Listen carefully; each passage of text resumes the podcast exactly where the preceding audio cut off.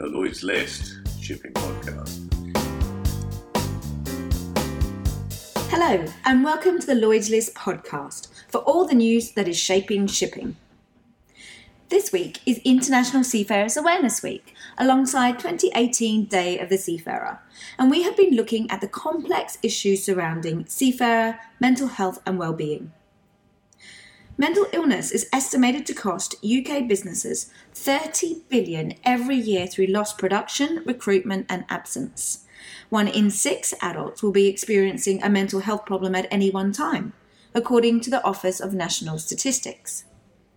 For those working at sea, mental health issues can be compounded by the pressures of being separated from family and feelings of isolation. This week, industry regulator International Maritime Organization called for higher standards of crew welfare and urged the shipping industry to provide a good working environment for seafarers.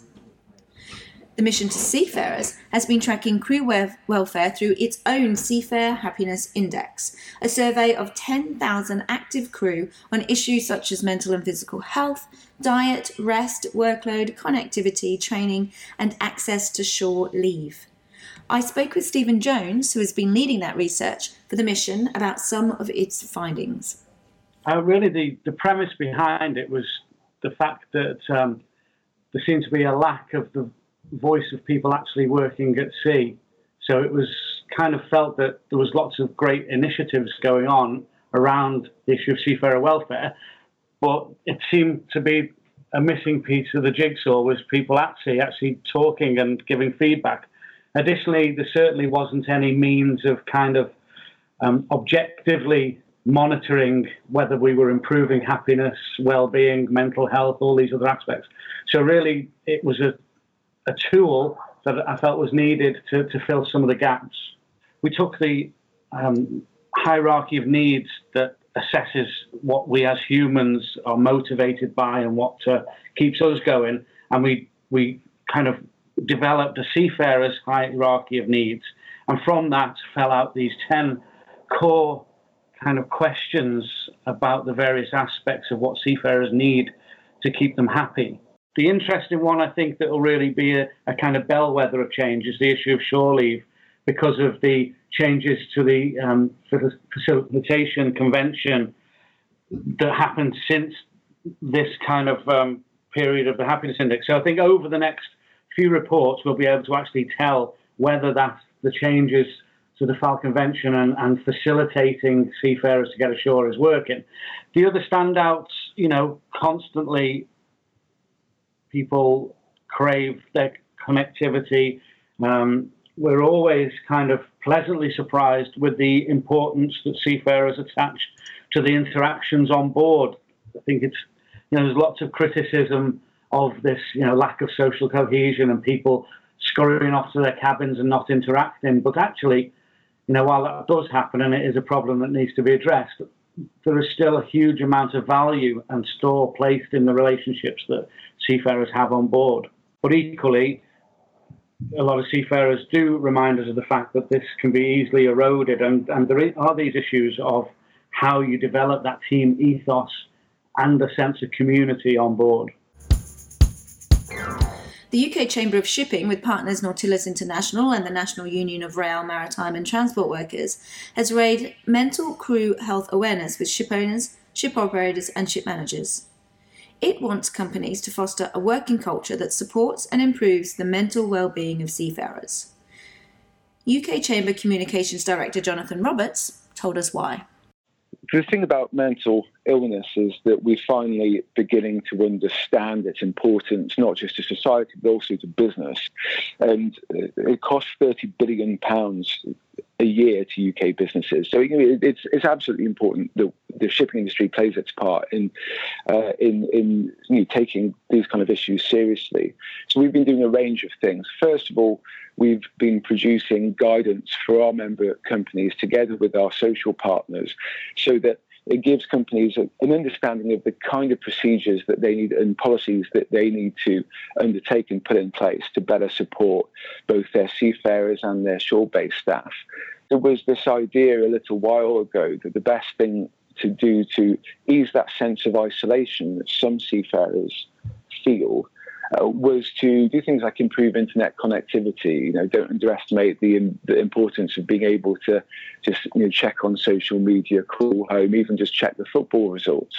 But conversely, sometimes, not all the time, every now and then, we hear these stories about how that can uh, actually exacerbate that feeling of isolation. It's the fear of missing out, checking on social media and seeing that great party that your mates from home are at, that feeling that you're uh, unable to take part in those things. So this is really complex and we need to understand it. And one of the key things that we have to learn and have to accept is that each person's mental health, each person's well-being is unique.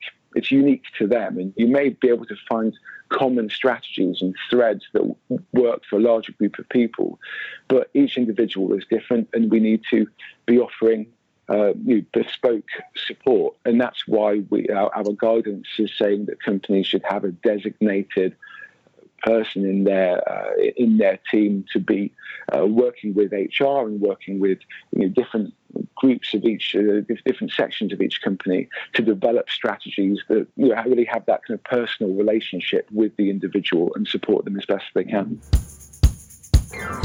This week also marked the passing of Jacques Sardet, one of the great ship owners of his generation. Sardet left Lebanon forty years ago to escape the civil war, settling his family in the safety of France. From there, he founded his first shipping company that was to grow into one of the world's most powerful shipping empires, C M A C G M. Lloyd's List editor-at-large, Janet Porter, knew Sardet well and remembers him as a survivor and a fighter who has passed his formidable knowledge onto the next generation of the family-run business. We hear from Janet. I think the biggest thing about Jacques Sardet was that he survived, because so many of these companies, I mean, container shipping has seen the most incredible consolidation over the years. And many big names like Sealand, P and O, Ned Lloyd, they've just gone. They've just got they got taken over or they, they just got merged. And C M A C G M has kept going, but it wasn't always easy. And um, I guess seven, eight, nine years ago, he came very close to losing the company. They did some unfortunate hedging. I think it was in oil futures, went horribly wrong, and they built up this massive debt, huge losses, and most people thought he wouldn't survive.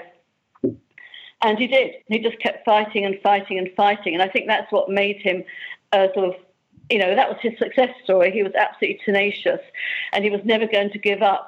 And he got through that period with the help of Robert Yildirim, who invested in the company.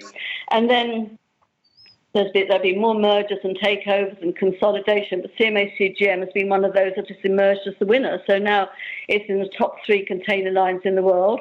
He um, had a very good handover to his son, so it's a very much a family business. They're all very passionate about it. And Rudolf, his son, has been groomed to take over, and he finally formally took over last year. So this, the handover has been very good. There was a proper success, um, succession planning. And, you know, I think the company is now in very safe hands. But he will certainly be remembered as one of the great fighters, I think. Um, somebody who was never, ever going to let his company be taken over by anybody else. I mean, he was absolutely determined that it would keep going and that the Sardet family would stay in control. It's going to be very interesting in the years ahead. I mean, right now, the big three in the world are all European and, interestingly, all family-controlled. So Maersk has got a family behind it, M S C, which is probably the closest rival in many ways to C M A C G M, has got the Aponte family, and you've got C M A C G M coming up behind the Costco, which is about to take over O O C L, which I think will put it into number three in terms of fleet capacity. Now, it will be very interesting because, A, C M A C G M has got one very big shareholder, um, Robert Yildirim, who owns twenty-five percent of the company. He said he's happy to keep that shareholding, but, you know, at one stage, at some stage he may want to sell. Where that, where will that shareholding end up? That will be interesting. C M A C G M is also in an alliance with the Chinese, so it's with there's an alliance with Costco, O O C L, which is about to become one, and Evergreen. So it's it's got these close relationships with Asian lines, and how that will work out, I, I'm really not sure, but it gives them a, a big inroad into China. I mean, C M A C G M was one of the first to spot the potential in China. It's got a lot of good contacts there and a lot of good um, business relationships. But, you know, this consolidation is not over. The Europeans are going to have to fight really hard to keep their position at the top. Costco has got, you know, incredibly deep pockets behind it, in the, you know, in terms of the state. And then you've got the, the new Japanese line, Ocean Network Express, and you've got um, and, um, Hyundai also starting to make a move.